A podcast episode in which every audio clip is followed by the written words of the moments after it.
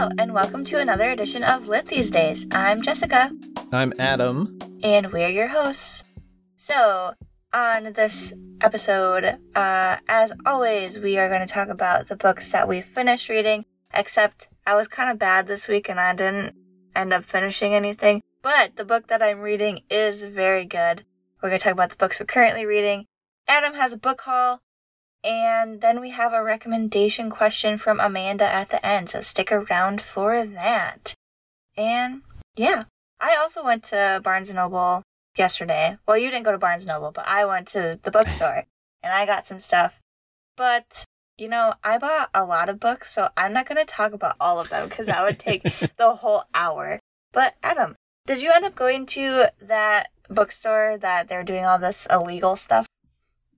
yeah, while I was in the bookstore, the clerk was talking to somebody else, a customer, and, and the customer asked where another one of the employees was, and he he replied, "Well, you know, with everything going on here, just became too much for her, so she quit." Oh my gosh.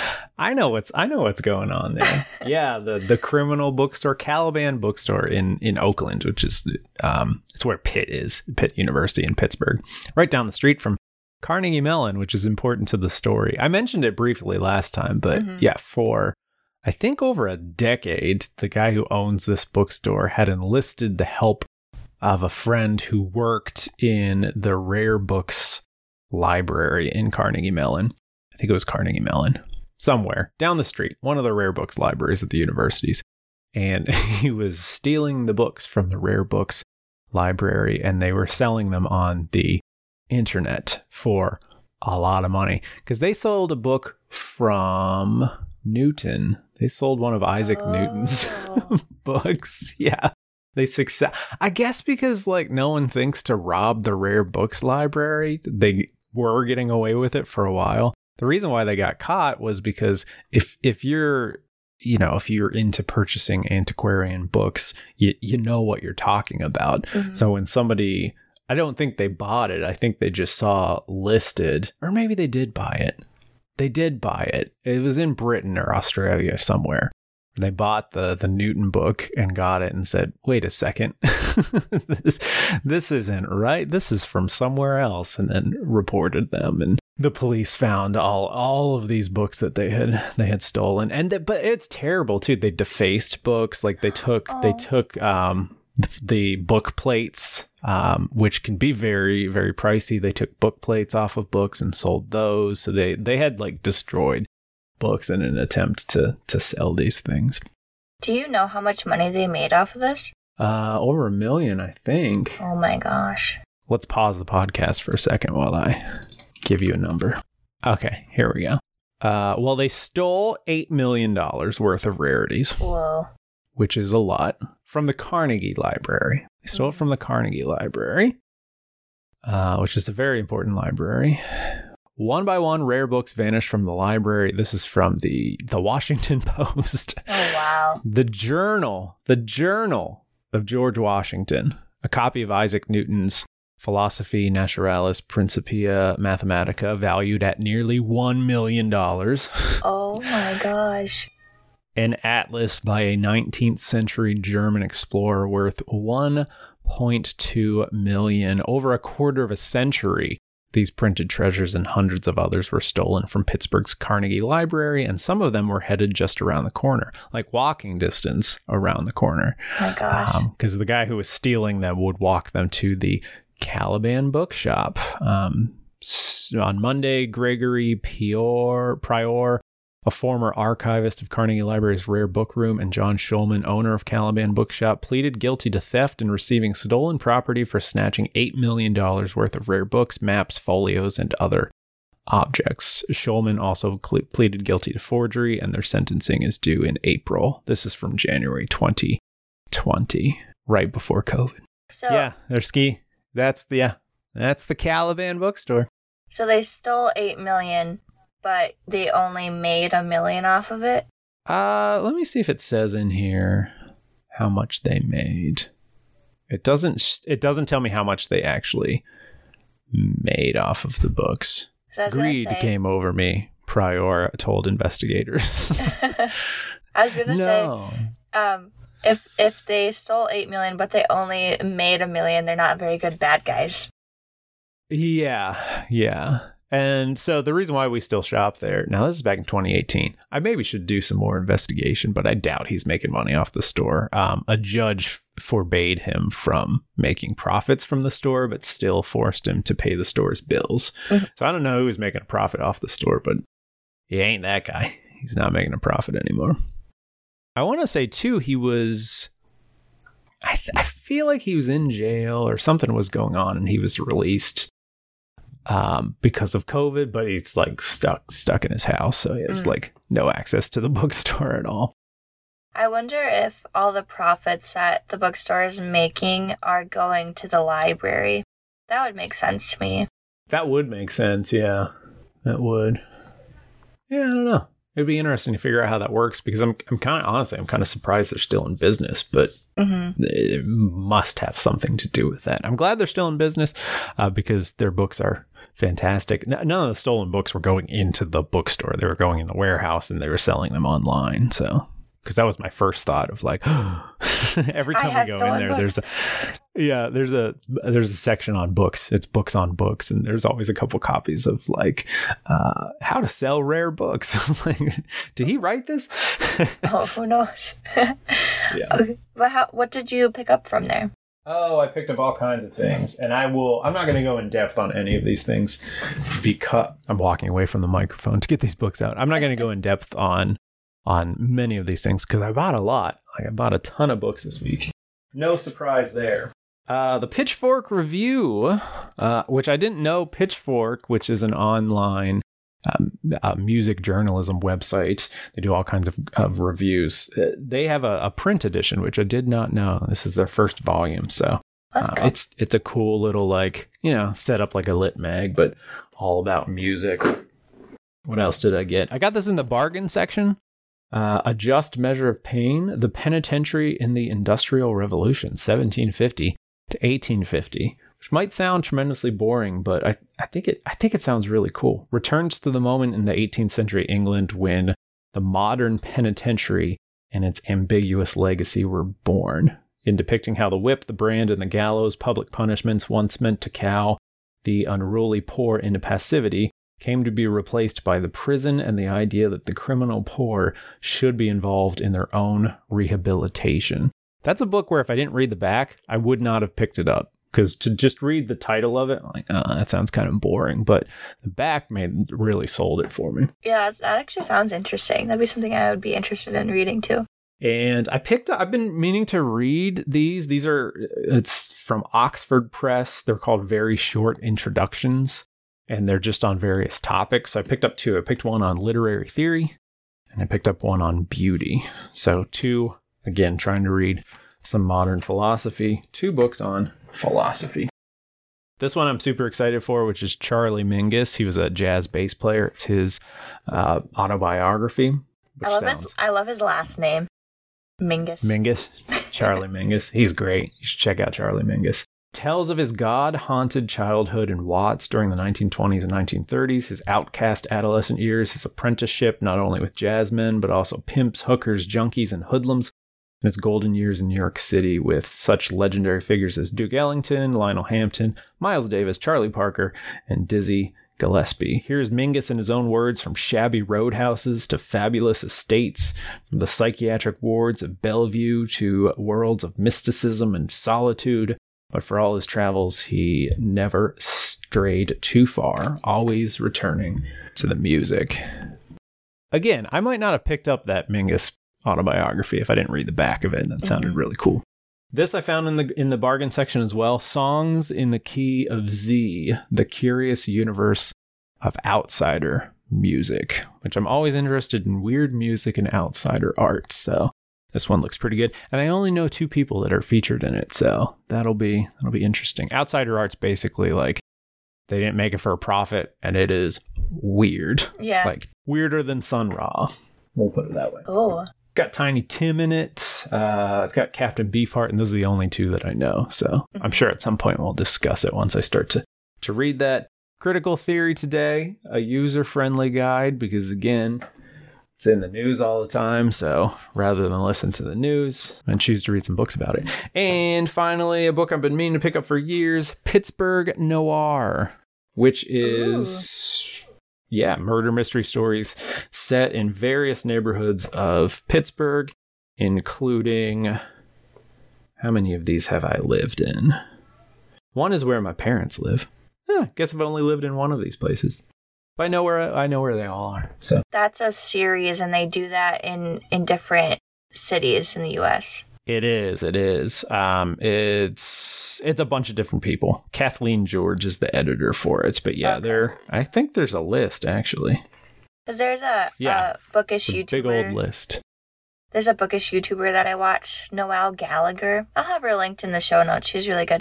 She, I think she picked up one on LA or something, and and so yeah, I know that there's a bunch of them floating around out there. Yeah, Los Angeles Noir and Los Angeles Noir 2, the classics. So there you go. Milwaukee Noir was in there as well. Any Yeah. Minneapolis noir? Um, weirdly, no. Dang. I'll have to write an maybe email. maybe it's under forthcoming. It's not under forthcoming. Ugh. Sorry. I'm upset. You should send them a letter. Oh, it might be out now. This book's pretty old. So. Mm. so that's what I picked up from the from the Caliban bookstore. I also picked up from another like we just we just kept stopping at bookstores on the way home. Um, the Schenley Experiment, uh, a social history of Pittsburgh's first public high school, which is interesting. Uh, Willa Cather uh, taught at Schenley High School. Willa Cather's from uh, Winchester, which I thought was kind of odd. Oh. I live in Winchester, listeners, in case you're wondering why I brought that up. and then the other book I'll, I'll talk about currently reading. I'm currently reading it, but there's the big old book haul. What'd you get from Barnes and Noble? Where did I put them? Okay, I'll go get them. I'm in the closet, so I have to do some rearranging, and so I can go get them. But I'll be right back. I have a huge stack of books here. I'm. That, I mean, what? I, you- that top one. That top. I'm excited for that top one. Yes, because okay, some of these book, well, most of these books I bought because we're getting a lot of um people asking for uh, book recommendations, and they're like, "Hey, I read this book. Can you recommend me something like it?" And I'm like, "Well, I haven't read that book, so I might, might as well go get it." So I got a lot of them from the library, but there's always okay. So at the Minneapolis library, you know, a lot of people use it there's always like three copies of a book and there's like 200 holds on it. So I'm like, this is not going to come in on time. So I just went and I bought these books. So some of them are from Barnes and Noble and some of them are from half half price books. And oh, you have half price books? Oh yeah, it's it's dangerous. It's right Oh, next to the. Barnes and Noble. My wife and I, there used to be four of them in Pittsburgh. There's three now. My wife and I went to all four one day and came home with like our trunk filled with books. Oh my gosh, that's so funny. No, like, geez, buying books is so dangerous. I'm like, Jessica, there are other things you can do with your money, like pay off more of your student loans. But I'm like, no, but I want my books. I used to sell my books all the time there to make Mm. to make money in college, and but then I would end up buying more books from them. So It's Counterproductive. Yeah. Yeah. Um, okay, so the first one I got is The Midnight Library by Matt Haig, H A I G. Do I know what this is about? No, but someone asked us to recommend a book like it. So I think it's like that short story that you were asked that you told us about before by Jorge Luis Borges. What was that called? Hmm. the the Library of Babel. Yeah, so I think it's like kind of like that. Maybe I'm wrong though, but it's like you can go and read a, a book about your life. And I don't know anything more about that. Yeah, it had some. It made me immediately think of the Library of Babel. It's a, it's a, it is a little bit different, but I, I would be shocked if the writer hadn't read that story prior Mhm. to writing this one. Whenever you read that, let me know because my my boss, my principal, read it and loved it and was giving it away as prizes. Told everyone they should read it over the summer, and I have a copy of it waiting in my uh, Audible account right now. Ooh, we can do a buddy read. That Yeah, would be so exciting. Okay, I'm so excited now. Okay, anyway, um, We had another question come in for uh, Midnight in the Garden of Good and Evil by John Berendt. And I tried to get this from the library. There are so many holds on it, so I was like, you know what? We're just gonna buy it. This is, I, it's funny because I actually had a copy of this book from Half Price Books. Like, I know I probably bought it a year ago or something, and I was like, mm. eh, I'm never gonna read this book. So when I moved to Minneapolis, I I gave it to Goodwill, and I'm like, shoot, I should have kept it. But this cover, you know, I think most of it was the cover that made me get rid of it because it's very ugly. But you know, it was it was on the New York Times bestseller list for four years, so it's got to be good. And it's nonfiction, and it's about a a trial. Yeah, I don't. It's about a trial. I think it's a, a murder trial. Question mark. Yeah, I think it's a true crime my wife either read that one or another one by him and she really liked it. I don't think it was that one, but yeah. So that's that. Um, and then I stopped by the fantasy section at Barnes and Noble, which is always a it's a dangerous territory for me. But oh, let me let me tell you about this one that I got. I saw it and I was like, Adam talked about that one, so I'm gonna get it. Mm. Jonathan Strange and Mr. Yes. It's oh, a it's big so boy. Oh it's my goodness. It's massive. Yeah. Just wait till you get to the footnotes. oh boy. It's 846 pages and the text is very small. So I'm yep. a little intimidated. But I'll tell you what though. It, before. Yeah, it's intimidating, but I think I said before, I remember just carrying it with me everywhere I went. I mm-hmm. could not stop reading it. Oh, awesome. Awesome. Um do you have like a short little synopsis of it since you've already read it?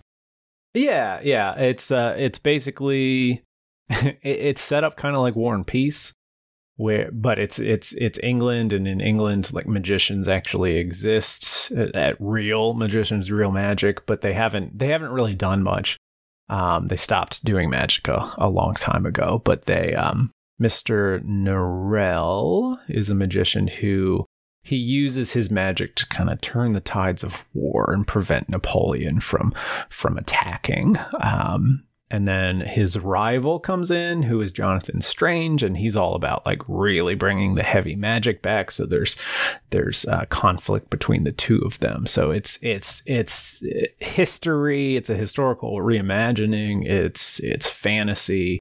Uh, it has a modern feel to it, I think, because it's not written in a fantasy world. So it's, I mean, I can't, I can't sing its praises enough. Uh, it's been years since I've read it, but there's a TV series, a BBC TV series as well. I should check oh. that out to refresh on cool. it. Yeah, cool. But and yeah, there's um, I think there's a two page footnote at one point. Oh my gosh. Okay. Which I think she just put in there to like outdo herself with the footnotes. There's footnotes everywhere to give you the history of the magic, mm. but also to make it feel like this actually happened. Mm-hmm. Do you feel like that takes you out of the action though? Nah, she she does it really well. Okay. Well, I'm excited to read it. And I also have another book by her that I just haven't read yet uh, the author is Susanna Clarke. So if I like that one, then I have another book from from her. So that's exciting. Um, and yeah, I got that from the fantasy section, and then I have a really bad habit of like, oh, I've seen this on um a Bookstagram or BookTok before, so I'm like, well, I'm gonna get it. And so I picked up this book, and it was on a 50% off table I like buy one get one 50% off. So I was like, well, I might as well get two. So I got Yeah, these always get me. the first one I got is Black Sun by Rebecca Roanhorse, which I've heard great things about this one. Um it I'll read the back because it's super short. Inspired by the civilizations of the pre-Columbian Americas, woven into a tale of celestial prophecies, forbidden magic, and crafted with an unforgettable with unforgettable characters, Rebecca Roanhorse has created an epic fantasy adventure in the most original series debut of the decade. In the holy city of Tova, three lives are converging during a solar eclipse prescribed by the sun priest as an unbalancing of the world. Meanwhile, a ship launches from a distant city bound for Tova, Tova, and set to arrive on the solstice. The captain of the ship, Xiala, is a disgraced Teek whose song can calm the waters around her as easily as it can warp a man's mind. Her ship carries one passenger, described as harmless, the passenger Serapio, as a young man blind, scarred, and cloaked in destiny. As Xiala well knows, when a man is described as harmless, he usually ends up being a villain. I love that. That's funny. so yeah, I've heard great things about that, so I'm excited to read it. Nice. That sounds that sounds cool. I hear Kirkus reviews said perfection. Oh yeah, because you saw it in the front. And R.F. Kuang, she wrote um oh god, The Poppy War, which Hmm. I started a long time ago, but I don't think I was in the mood for fantasy at that point, so I put it down and then I just never picked it back up. But I think I still have it. I've heard good things about that series. Um, and then the other one I picked up, I know I said I wasn't going to talk about these books, but like here we are. Um, the other book was American Gods by Neil Gaiman because you said that I would like it. So I picked that up. Um, don't know what it's about. Mythology. So that sounds cool to me. So American Gods, I actually think I recommended something something else, but American Gods is acclaimed. Um and I had a copy of it that I started reading and I, I like left it. I was visiting Penn State and I, I it was one of the like paperbacks that you could the mass market ones you could stick mm-hmm. in your back pocket.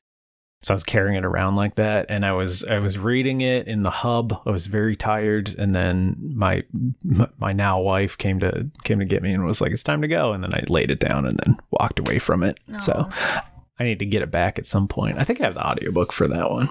But Okay. I've heard absolutely nothing but good things about American Gods. And everything I've read by Neil Gaiman is phenomenal. Yeah, I was at the checkout and the cashier was like, Oh, I've met him before. He's really nice. Because I guess that he used to live in Wisconsin and he would normally come and do book signings at Barnes and Noble and at other small bookstores in Minneapolis. So that was Wow. exciting. But I think now he lives on the west, the east coast, one of the coasts. I don't, I don't remember. He lives somewhere else now though. That's cool. I didn't even know he lived in America. So oh, yeah, yeah. I didn't know either. And then this guy just told me about it. So I was like, well, I know my history of Neil Gaiman now, so that's exciting. Um, very nice. Another book I got from Half Price Books was Ask Again Yes, because someone asked us for a recommendation like this book, and I have not read it. So I have a lot of reading to do uh, in the next couple of weeks. It's a family, like a family drama, which normally I don't like family dramas. So we'll see how that goes. Maybe my tastes have changed because I don't think I've read one for a while. So we'll see. Do you remember the last one that you read? I don't know if I have a Uh, clear definition of family dramas. I think I do, but you know, it's been a long time and I I'd have to go through my Goodreads and see. Yeah, no, I can't remember the last one I read. I can't remember any of them that I've read. That shows how much I didn't like them. well, there you go. Um another one I got was I've seen this all over Instagram. It ends with us by Colleen Hoover. I think this is kind of like a, a mystery, but also like like a romantic drama. Uh, I think it's like a love triangle situation, which normally I don't love love triangles, but I've heard great things about it, and it was cheap at uh, half price books. So I was like, well, Nice. might as well get it. Okay, so we have three books left, and then I'll be done. Another one is. I think the- you outbought me this week. I think so. I have a problem. I need to. I need to stop. Will I though? Probably not. Look at this cover. Oh my gosh, it's so beautiful. Ooh, the Great nice. Believers by Rebecca Makkai. What is it about? I don't know. I've seen it on online though. Um, and I think I picked it up. Oh no, I remember why I picked it up because, and I'm actually going to talk about this later today, but it has a lot to do with um, the AIDS crisis in the 1980s. And I've never really heard anything about that or read anything about it besides The Immortalists. And I can't remember who wrote The Immortalists, but that had a lot to do with the AIDS crisis. And I just remember not, I've never ever known the history be- behind the AIDS crisis, and I've always wanted to kind of read more about it since I read The Immortalists. So, um, pick that one up. Sounds like it's going to be really good. Nice. Very nice. Yeah, that's an it's an I don't think I've read anything fiction wise about the AIDS crisis. Mm-hmm. Plenty of nonfiction. Case study in how not to respond from a from a governmental standpoint. Yeah. No, because so I had actually read The Immortalist with a a book club that I had with some of my my English professors because I am a nerd and I'm, you know, we do that kind of thing. And um I remember my one of my professors was talking about like living through the AIDS crisis and I was like I, I was like, I don't mean to sound ignorant, but I've never even heard of this before. So, and then she told me a little bit about it, and I was like, why, why have I never heard about that before? So I felt really dumb, and I feel like I need to uh, get up to speed on that. So that's why I picked that one up. But another one, another book that I picked up, two more, uh, City of Girls by by Elizabeth Gilbert, and I think I picked this one up because it seemed like it would fit with one of our uh, recommendation questions that we got. Um, someone gets kicked out of college and then she goes to live with her aunt who owns a theater. And then, oh, yeah, I remember. It's kind of sounds like um, The Seven Husbands of Evelyn Hugo, if you've ever Hmm. uh, heard of that one. It's about like this person telling her life story when she's really old. She's 89 at this point. So that sounded interesting. Elizabeth Gilbert, what did what else did she write? I Sounds have- familiar. I have no idea. Oh. Oh, does it say? I know the name, I just don't know that that book. I don't know why I know the name. Oh, from the number one New York Times bestselling author of Eat, Pray, Love. There it is. So yeah. that's- Okay. That's a big book. I've never read that before though. And the last one. This is a big boy. oh man. You got a lot of you need a lot of free time. Oh my gosh, I know. And do you think I have time to read all these books? No. I actually get kind of stressed out because I'm like, I have all these books and I don't have any time to read them. And then I just buy more books and then I get more stressed. And I'm like, Jessica, what are you doing to yourself? But I'm just being dramatic. I'm always very dramatic. But this is The Luminaries by Eleanor Catton. It is the winner of the 2013 Man Booker Prize. It is 1866, and a young Walter Moody has come to make his fortune upon the New Zealand goldfields. On the stormy night of his arrival, he stumbles across a tense gathering of 12 local men who have met in secret to discuss a series of unexplained events. A wealthy man has vanished, a prostitute has tried to end her life, and an enormous fortune has been discovered in the home of a luckless drunk. Moody is soon drawn into the mystery, a network of fates and fortunes that is as complex and exquisitely ornate as the night sky. So that sounds interesting as well. That sounds good. Yeah. And Just the just the sight of the half price books stickers on the front of your books just brings like ah Makes you it's happy. such comfort. you don't have half price books where you are currently? Nope. No, they're kind of selective where they are. Mm-hmm. because there's none in the there's none in the DC area either. Although we have a Oh. we have a place in Manassas, which is, or, or as my friend refers to it as Manasses, um, which is maybe an hour from here, and they have a they have a bookstore that's very similar to Half Price Books that I like. It has the same kind of feel, has the same kind of size, has the same pricing structure. I forget the name of it though, but I've been a couple times. Sweet, sweet. When I went Nothing to- matches up to Half Price. when I went to school in Cedar Rapids, there was a half price books like right around the corner. So, yeah. I think they started in Texas. oh. and then scattershot around the country now. hmm Yeah.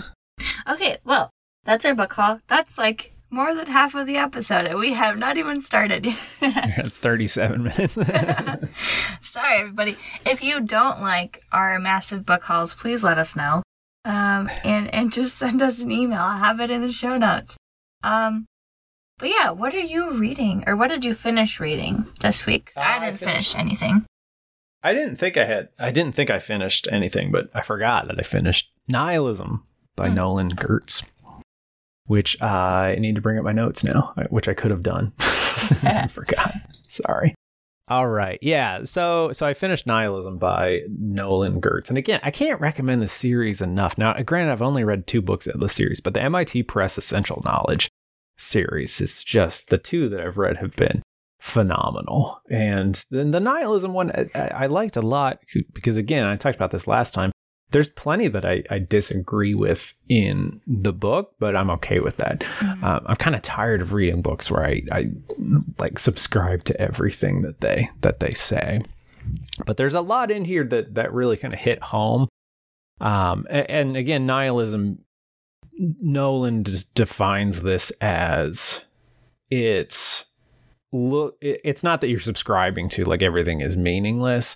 It's that like if you have a realization or a suspicion that everything is meaningless you're turning away from it. That's mm-hmm. the nihilism. It's running away from reality rather than trying to make something out of that reality. So there's a lot about like escapism um television and just screens as a constant like I don't have to think about my life if I if I am connected to these things. So he talks about the slow creep of nihilism via social media.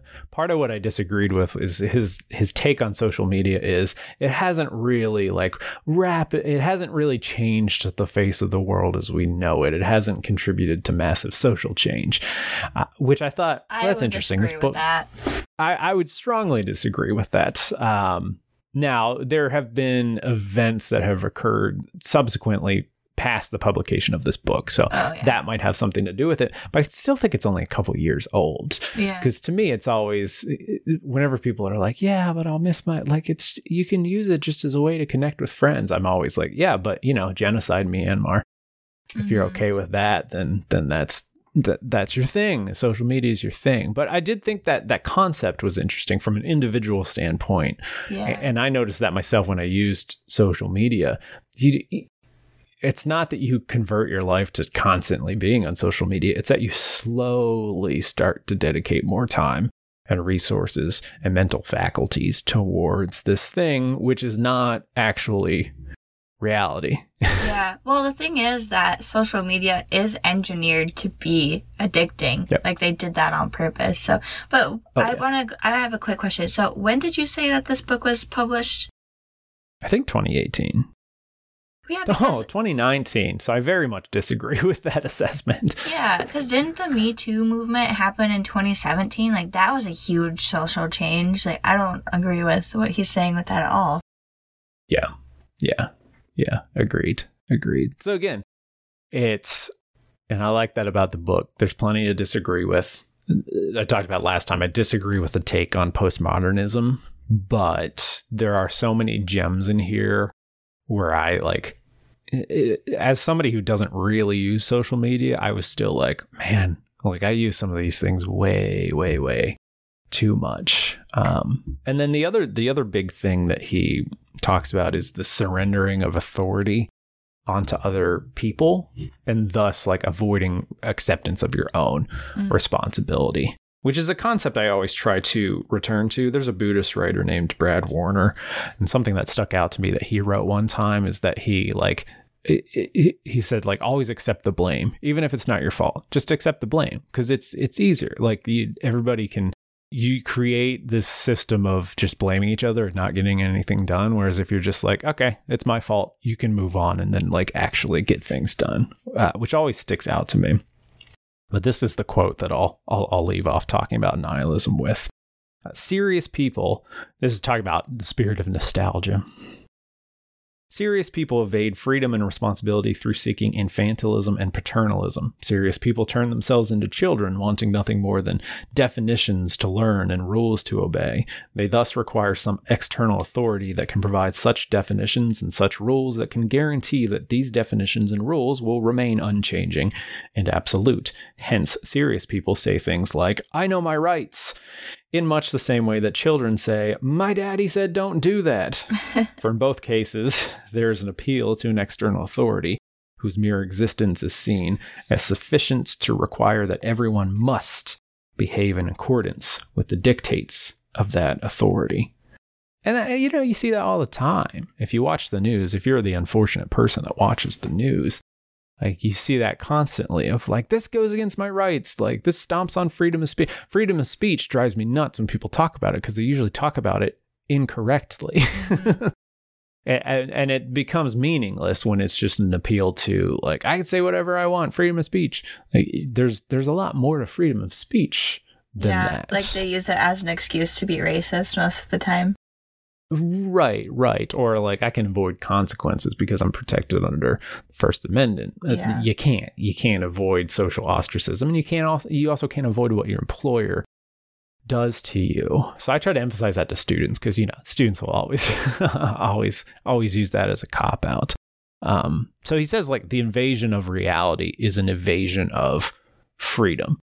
And I think that's one of those realms where that occurs, where like you're emphasizing your freedom under the Constitution, but you're using it in a way that evades reality and thus is restrictive of your own freedom. So, a lot of food for thought. Um, but like heavy concepts presented in a way that's that's very easy to digest. This one took a while to start to get digestible, um, but very readable. So definitely check out check out the MIT Press Essential Knowledge series.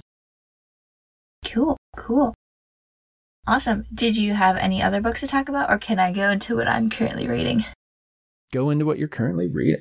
Okay, cool. So, like I said, I did not finish any books this week because I've been bad, but also I was working on uh, the Mark Literary Reviews August edition, which actually comes out today, which will not come out today for everybody who's listening to this. It'll come out, I don't know, like two weeks. It'll have come out like two weeks ago. But Anyway, that's a long way for me to say that I did not do my job. Uh, but I am reading a book that is really good right now. Uh, it's Foundryside by Robert Jackson Bennett. And oh my gosh, why haven't I read this series before? Oh, it's amazing. I'm just amazed at how people, authors can come up with these different worlds in their heads. Like it's, it's, it, uh, it blows my mind. So this book is about a world where people can convince objects to do things for them. So this process is called scribing and how it works is, for example, you could take a wheel, you could put some markings on it, and then you can make it think that it's going down a hill, even though it's not. So it just keeps rolling because it thinks that it's obeying gravity because it thinks that it's supposed to be rolling down a hill. And people will put these wheels on carriages to make them move without having to rely on horses. And they'll do this to all kinds of different objects as well. Just, it doesn't have to be just wheels. It can be different things as well. So that's so cool. Um, and we follow our main character, Sancia, who is a thief and living in the impoverished area of this world. And uh, the book's the book begins with her going on a heist for an object that's going to get her a lot of money, and she needs this money because she has a scribed plate in her head that she wants to get out. So what this plate allows her to do is she can touch an object and it'll start talking to her and it will tell her about itself, if that makes sense. So like she'll touch a wall and she'll know exactly where the handholds are, where it's weakest, and like she can tell if there's like a secret room inside the wall or something like that which I thought was really cool. Um, I have no idea why she would want to get rid of that power. Sounds really like a good thing to have. Uh, yeah, but I'm only about 100 pages in, so I'm sure I'll figure that out eventually. So, anyway, so we follow her as she's trying to steal this object and she gets it and she realizes just how powerful this object is. Like it could tear the world apart. And she's like, oh no, I need to get the heck out of this country before someone realizes that I have this thing because this world is ruled by these different houses and they're kind of like, I don't want to call them like gangs, not gang, but like, or mafias. Like that's kind of what they are. That's kind of like what I would, I would relate them to and she thinks that one of the houses is trying to get this object so that they can become more powerful than the other houses and destroy them and kind of just take over. So, uh, right now, where I've left her, Sancia, the main character, is that they have found out that she has this thing and she's running away from 20 armed dudes. So, it's very it's very fun, it's very immersive, and so far I'd give it 5 out of 5 stars. So, I really like it a lot. That's a very unique unique take on the on the genre. Yeah. Yeah. I'm surprised I haven't heard of it before. Yeah. Cool. I'm uh I am currently reading War and Peace and man did I read a lot of War and Peace. But This you're past enjoying week. it though. Oh, oh my God. I love it so much.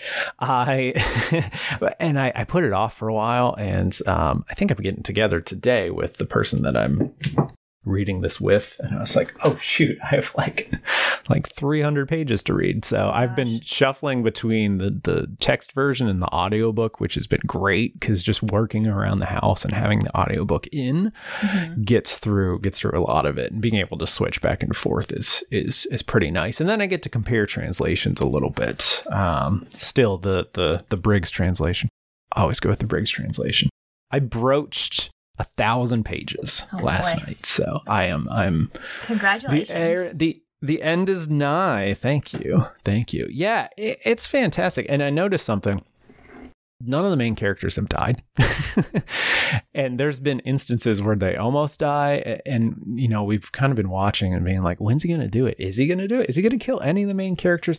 It seems weird that this book, which is getting very, very intense with the war, um, I mean, Moscow is on fire Mhm. right now um, that none of the main characters would die.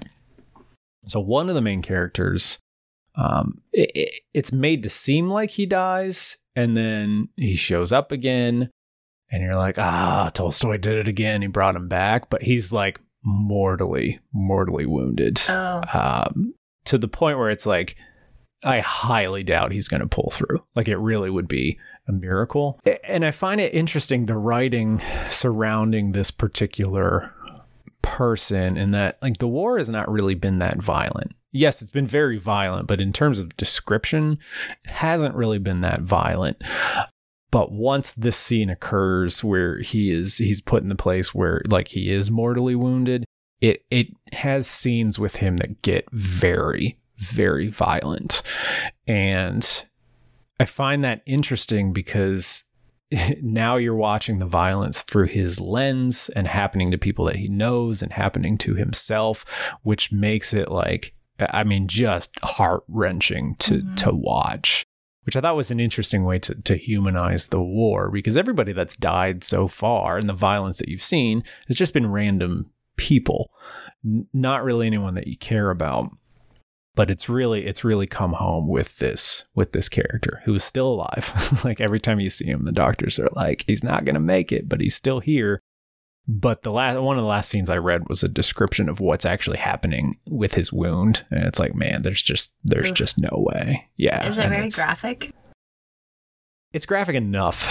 It's Mhm. graphic enough. Um, yeah, I don't even really want to want to describe it. Yeah, that's Um, okay. I don't need to hear yeah. about it. It, it is one of those things though where it's like if it were like that through the entire book it'd be hard to recommend uh, to you in particular jess it would be hard to recommend but Yeah. because it's not and because it's done in the in the manner in which it's it, it's done I, I think it works really really well and again the book is still tremendously funny which i find fascinating. Uh, one of the other characters pierre like he's now that he's older he's he's kind of just drifted through life and just lets things happen to him. Now that he's older like he kind of wants the greatness. So there's a there's a scene where one of his mason brothers points out like hey you know if we do this this strange encryption and and put the put these numbers with the alphabet and then we take napoleon's name le emperor napoleon and and translate it with the numbers we get 666 oh my it's the mark of the beast. So then there's this scene where Pierre is like convinced, convinced that he is like the chosen one. So he's trying to get his name to match 666 so that he knows for certain that he's destined for for greatness. And he eventually gets it, but the whole scene is like, ah, it wasn't even close. Let me remove this letter from the name. So it's it's eh, it keeps going through and keeps changing things to the point where it's like some of the changes are fine, but then Tolstoy keeps adding in these parentheses of like he pulled this letter out, quite unreasonably. Yeah. and then eventually he gets his name whittled down to where it's like barely recognizable. And he's like, that's it. It Oh matches 666. Clearly, I am the chosen one. That's funny. Ah, now Yeah. you're making me want to read it. I never thought I would want to read War and Peace in my life, but now I feel like I have to. You definitely, definitely should. And again, short, short chapters. It, I, I can see this as one of those books, and I want to do it with Moby Dick first, where I'll have a year where I will just keep it by the bedside and read a chapter a night Mhm. because the chapters will not take very long to read. And I don't know, could, it- it'd probably take the entire year to read it, but that's fine. It gives a bit of a slower intake. So you definitely should read it at some point. Yeah. See, I don't think I could do that with just reading a chapter a night because I hate reading more than one book at a time because I conflate things. Hmm. I do. I'm the complete opposite. I have like way too many books. I actually just went through my Goodreads and was like, you know what? Don't need to read this one anymore. Take that off Mhm. currently reading. Take that off currently reading. I think that if I if I'm reading like a fantasy book and then a nonfiction book, then that's fine. Like I can read two at a time. But if I'm reading two fantasy books, I'm like, wait, did that happen in this book or the other book? So Yeah. I just get confused. That makes sense. Well, you might be all right with War and Peace then, since it's so hmm historic. I say since it's so historical, and and it is, but like it's it's it's a lot of drama, good drama, but it's a lot of drama. So, Awesome. Awesome. so I think I think I might be done with it next time um, that we meet. This book is heavy. Just picking it up. Li- hey, hey, listeners, I'm gonna drop it on my desk. Listen, Does it make your wrist hurt when you pick it up? a little bit. Okay. Well, uh, should we go into our recommendation question? yes. Okay, so we had Amanda who asked, I am looking to read more books by people of color. What are your favorite books by people of color that you can recommend to me? And I wanted to choose some books that I've already talked about on the podcast. if you haven't read The City We Became by N.K. Jemisin, what are you doing? Just go stop what you're doing and go read it. But I chose to go another route. I chose I feel to like we're sponsored by NK Jemisin at this I point. mean, I mean, we should be. That would be a dream come true for me. Um, but I chose to to uh, talk about some books that I have not talked about on the podcast before. So I chose The House on Mango Street by San- Sandra Cisneros and Full Disclosure by Camryn Garrett. So I'll start with Full Disclosure by Camryn Garrett first. Um, this is a book that I read about a year ago, and I thought that it was awesome because it ha- it was something that I had never seen on the market before. And this has to do with HIV and AIDS, like I was talking about before uh, today. Um, this is a young adult novel, uh, and it's set in. This just came out in 2019, the end of 2019, so it's very new. And it's about a girl who was born with HIV, and she takes medicine to keep it under control. And I had no idea that when you get HIV, it's not a death sentence. Again, because I have never heard anything about, like, no one ever talks about HIV or any type of STI or anything like that. And, um, yeah, so what I, I was saying, she takes medicine to keep it under control. And if she takes her medicine, she most likely won't even pass it on to any of her sexual partners because this medicine can keep her viral load, I think that's what they call it, under a certain number and then it won't pass it on to her sexual partners, which I didn't even know that was a thing. And I was like, why don't we talk about this more? It kind of made me mad, actually, that we don't talk about this. And so this girl, she's going through high school. Like I said, it's a young adult novel. And she decides that she likes this boy and he likes her back. But she's struggling with how to tell him that she has HIV and when to tell him because that's a big bomb to drop on someone, you know, especially you know, if people don't know uh, how not serious, well, I guess it's serious, but like how manageable it can be now, now uh, that we have all this medicine. Um, but then she gets blackmailed by someone who is saying that if the main character doesn't tell the guy that she has HIV, then this person is going to tell the whole school that she has HIV. Um, and like I said, people are very ignorant about the disease, which is making her scared to live her life how she wants to. So things just start to unravel from there. And I won't go too into detail because it is kind of a spoiler if I keep talking about what happens. But I really like this book because it taught me so much about HIV. Um, and I think that it's unique that it doesn't approach HIV from a fear mongering lens because all I've ever heard about since I discovered the AIDS uh, crisis, which was not that long ago that I heard about it, everything that I've ever heard about it since then has just been like this HIV is a very taboo thing. No one ever talks about it. It's a scary thing. But it really doesn't have to be that way. So the main character is just like, this is my life, and that's it. And I thought that was really cool. So that is a book that I would recommend for that. All right. Yeah. Excellent. That sounds yeah, I should definitely read that for for especially since it's a young adult book. Do you think that people would get mad at you, like parents would get mad at you if you recommended it?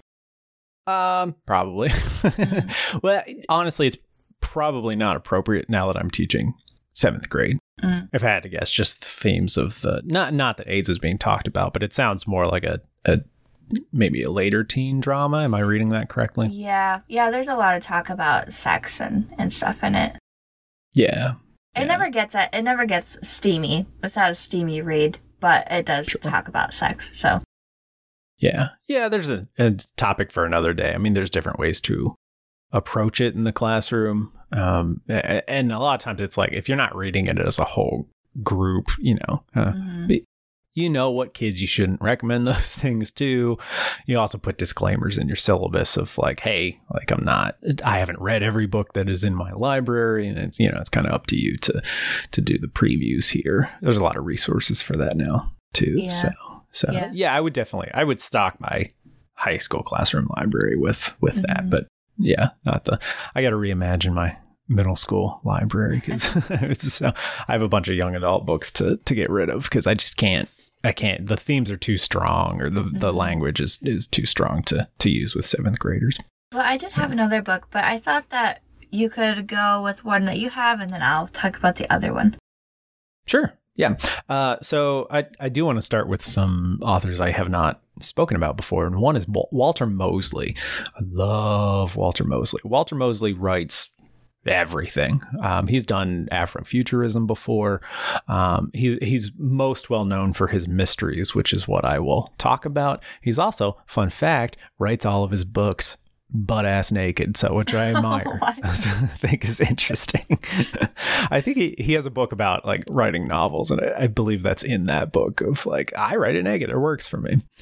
Uh, Walter Mosley has a series. It's called the Easy Rawlins series, and the first one is "Devil in a Blue Dress," which in the past couple years, the 30th anniversary of that has come out. I almost purchased that at Barnes and Noble a couple weeks ago, but the cover was a cover was a bit damaged. Mm. It's a really cool series. This one is it follows a detective, and he doesn't start as a detective. Uh, he starts as, I believe, a factory worker. It's been a long time since I've read it. Uh, and he lives in Watts in Los Angeles. And I believe this is pre this is pre Watts riots, but it's the racial tensions are getting to getting to that point. Uh, and he's out of a job, but he's approached by some people who want him to investigate what happened uh, to a woman who, a white woman who had been frequenting uh, a, a, mainly African American bar. Uh, so he becomes throughout the entire series the guy that eventually even the cops will come to as a PI and say like, "Hey, like we need you to investigate something in the city because you know we don't we don't want to do it. We're you know the, the the the racial line there is is too big and we won't be able to get information. So from that standpoint, it's it's really cool, and I, and I like I like that it doesn't start as like you know he's the typical you know PI that's you know just sitting in there waiting for some of all the of all the places the Dame could come into one of the, one of those deals. It's definitely not. He he falls into and reluctantly, from what I remember, this profession. And also, he has a best friend named Mouse who is like batshit insane. Uh, Mouse is one of the coolest characters I've I've ever read. Um, I've stalled on the series a little bit because I, I want to kind of go back and go in order. I've read Devil in a Blue Dress two times, and I will soon read it three times. So it's it's that good. It's it's worth rereading. They're short. There's a there's a movie of the first one. Denzel Washington plays Easy Rawlins, which I've heard is very good. Um, so there's a lot to delve into there, and it also follows the history. So occasionally I've randomly picked up an Easy Rawlins book um, and one of the last ones I read, he'd made it all the way up to like the hippie movement, which I thought was cool. Like you could pick just a moment in in time um, and see that perspective come out in the novel. So Walter Mosley, check him out. Everything that I've read of his is, is great. And again, he's very he's even written like like straight up pornographic books before. He has a couple of those. Like every, he writes everything, which I think is admirable. Yeah, awesome. That sounds really good. Yeah, and I think that might fit. Mm, no, never mind. I was thinking it might fit with a recommendation question we have coming up in the future, but I don't think so. Never mind. um, but so the other book that I wanted to recommend for this question was The House on Mango Street by Sandra Cisneros. Uh, and this book came out in 1984 and it's structured as a series of vignettes, so it's very short chapters. And it follows the main character named Esperanza Cordero, and she's a 12 year old Chicana girl who is growing up in Chicago. And it follows one year in her life and explores a lot of heavy themes like social class, race, sexuality, identity, gender, things like that. Uh, this book does have a lot of trigger warnings in it. So domestic violence, sexual assault, racism are some of the main ones. So just be aware of that if you're going to pick it up.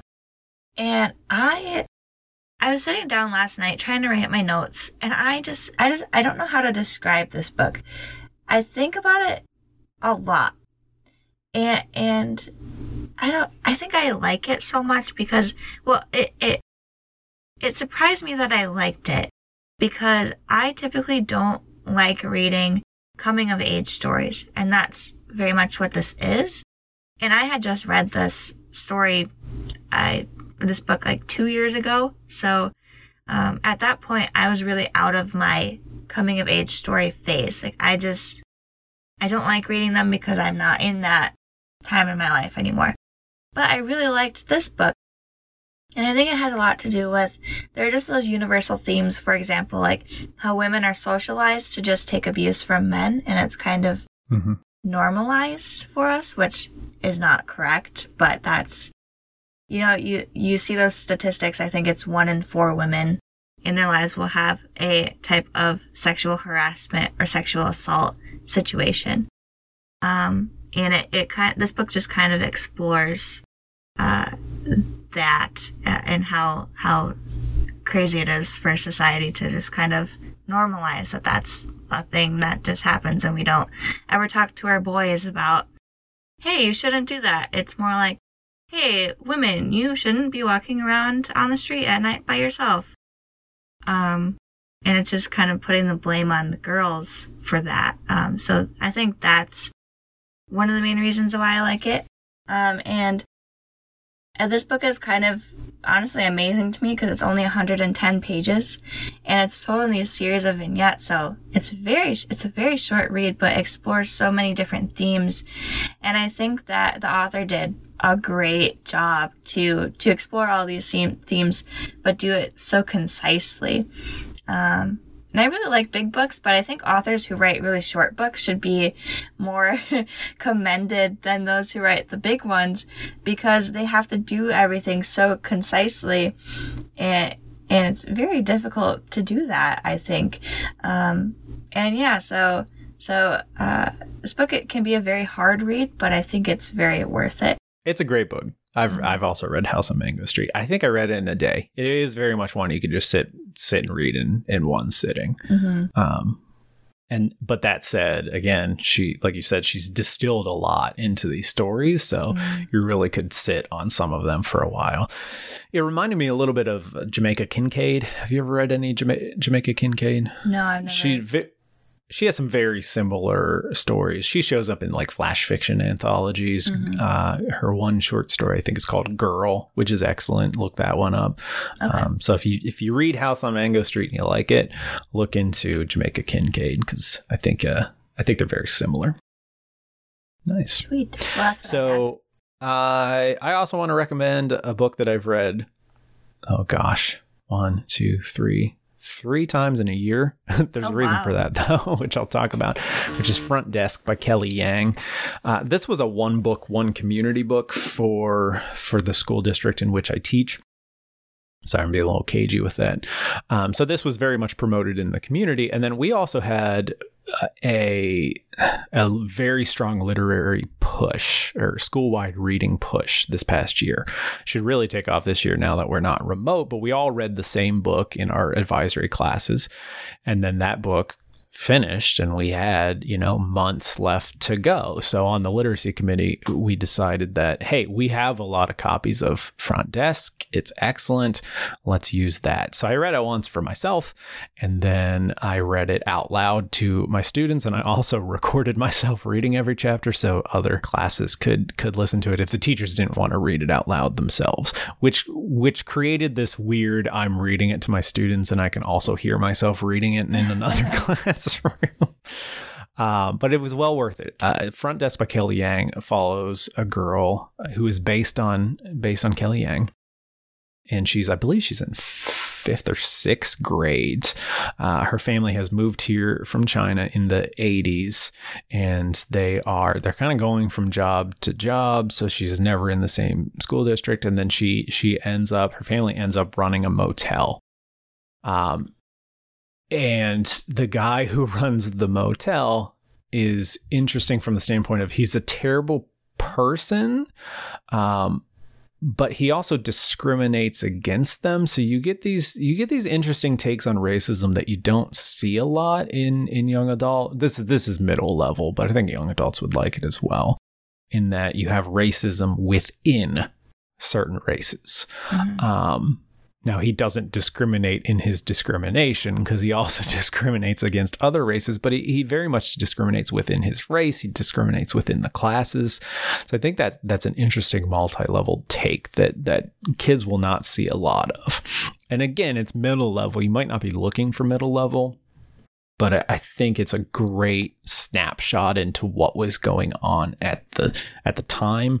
And again, very much based on Kelly Yang's life. A lot of the things that happen in the novel, um, aside from the kind of far fetched ending, which you know makes room for sequels, happened to her and happens to her family, um, and and it's just very tough for them to like the the owner is making all the money and he's barely giving anything to them, and anytime something goes wrong, he charges them for it. So there there will be scenes where all they have to eat is like fried garlic inside of lettuce Mm. um, because they're you know they have to pay for something that has gone has gone awry. And they're also helping helping immigrants out that are that are coming to stay and don't have money. So they're kind of eating the cost and trying not to get trying not to get caught for that. It also gives a great historical perspective because at the time they they came because the poverty in China was was so bad and after they left, their families re- really started to um, amass some wealth. There were some societal changes that allowed for that. So they get this feeling of like, should we have left in the in the first place? Because like if we'd stuck around a little bit longer, we'd actually be in a better situation than we are now. So there's a lot to it for a book that's very short and very readable, and it conveys those things to all audiences. So Kelly Yang, check out Kelly Yang. That sounds really interesting. Do you think that someone uh, who's older, like not middle level, would like that? Or is it more just something for younger kids? No, I think I think anybody would like it. Okay. I think anybody would like it. I've not read any middle grade since I was a middle grade level reader. so that would be interesting to kind of pick up uh, a middle grade book and kind of see. Yeah, it's I have trouble with young adult fiction in that I I like middle level more than more than young adult fiction, which is something we can get into in the future, but I think a lot of the middle level stuff like they're the authors are attempting to present things to younger readers that are very adult. Um, and I think it gives them a more informed and empathetic view of the world. Um, but if you are going to read any any middle level, this one is, is one to go to. My wife loved it. She doesn't teach middle level. Um, I made a bunch of the teachers cry because they they were kind of reading it week to week and didn't know things that were coming up. So like, yeah. and adults got very engaged in the narrative here. So highly recommend it. And the nice thing about middle level is it's a lot cheaper than buying uh, young adult and adult novels. So yeah, yeah, that makes sense. Well, yeah. I feel like the books that we've kind of talked about are kind of heavier themes. And I actually I have a book. You're you're on my uh, a, a, stack of books right now. My laptop is on a stack of books right now. Um, but I have one that I picked up the other day, and it seems just more of a lighter story. I haven't read it yet, uh, but it's a called. Oh, now the sticker is covering up the author name. Hold on, hold on, hold on. Oh, it's on the spine too. It's called First Comes Like by Alisha Rai. And this is just a, a fun, like, romance novel. And it's by a person of color, um, who, oh, I also have another book by her, and I didn't even realize it. Anyway, it's about a beauty expert and influencer, Jia Ahmed, who wants to conquer the internet in the, in the, the makeup industry. So it sounds like she's a makeup influencer. And then an international superstar slides into her DMs and she falls hard and fast. But he has no idea who she is. He is the son of a powerful Bollywood family soap opera star. His name is Dev Dixit. And sounds like maybe Jia gets catfished and then maybe they fall in love. So that sounds really mm-hmm. interesting. So, uh, a book by a person of color. Haven't read it yet, but it'll be more of like a lighter theme, I think. Yeah. I, I will say the the front desk is definitely not doom and gloom. I feel like I'm highlighting a lot of that stuff to convince older people to read it. So it's not while there are very emotional scenes, it's not it's not all like depressing, if okay. you will. Gotcha. But those themes are still there. I would be remiss if I didn't very briefly mention, because um, I've talked about before, but Hanif Abdurraqib, one of my favorite, favorite contemporary authors, his second book is probably my current favorite book of all time. And it stopped me from reading for a couple months because I just mm. couldn't find anything that was nearly as good as that one. It's called Go Ahead in the Rain Notes to a Tribe Called Quest. Um, and it's an exploration of what it's like to be a fan of something. In this case, a tribe called Quest, which was a rap group from the 90s. If you know, if you care nothing about that, it's still such a good read. like mm-hmm. it'll make you want to listen to all of a tribe called quest. It's so good. And he we and he writes letters to them. He writes letters to um, the the one rapper's mother because he he passes away he passed away in 2016 and she's a poet and hanif is a poet. It's just all around. It's such a great hybrid text. I would be remiss if i didn't recommend that one because it's one of the greatest books ever read Sweet. Well, Amanda has a lot of great things to read, and that brings us to the conclusion of our show. Thank you all so much for listening if you made it to the end. We really appreciate you. Um, make sure you keep up with us on. We just... appreciate you if you didn't make it to the end as, as well, but you're not here to hear us say that. So. Yes, exactly, exactly. Uh, but make sure that you keep up with us on Instagram, on Discord. But yeah, I think that is it. And then if you want us to recommend you a book, make sure you go to our website, which will be in the show notes, and you can just fill out the quick form take you a couple minutes. Um, and yeah, thank y'all for so much, so much for listening.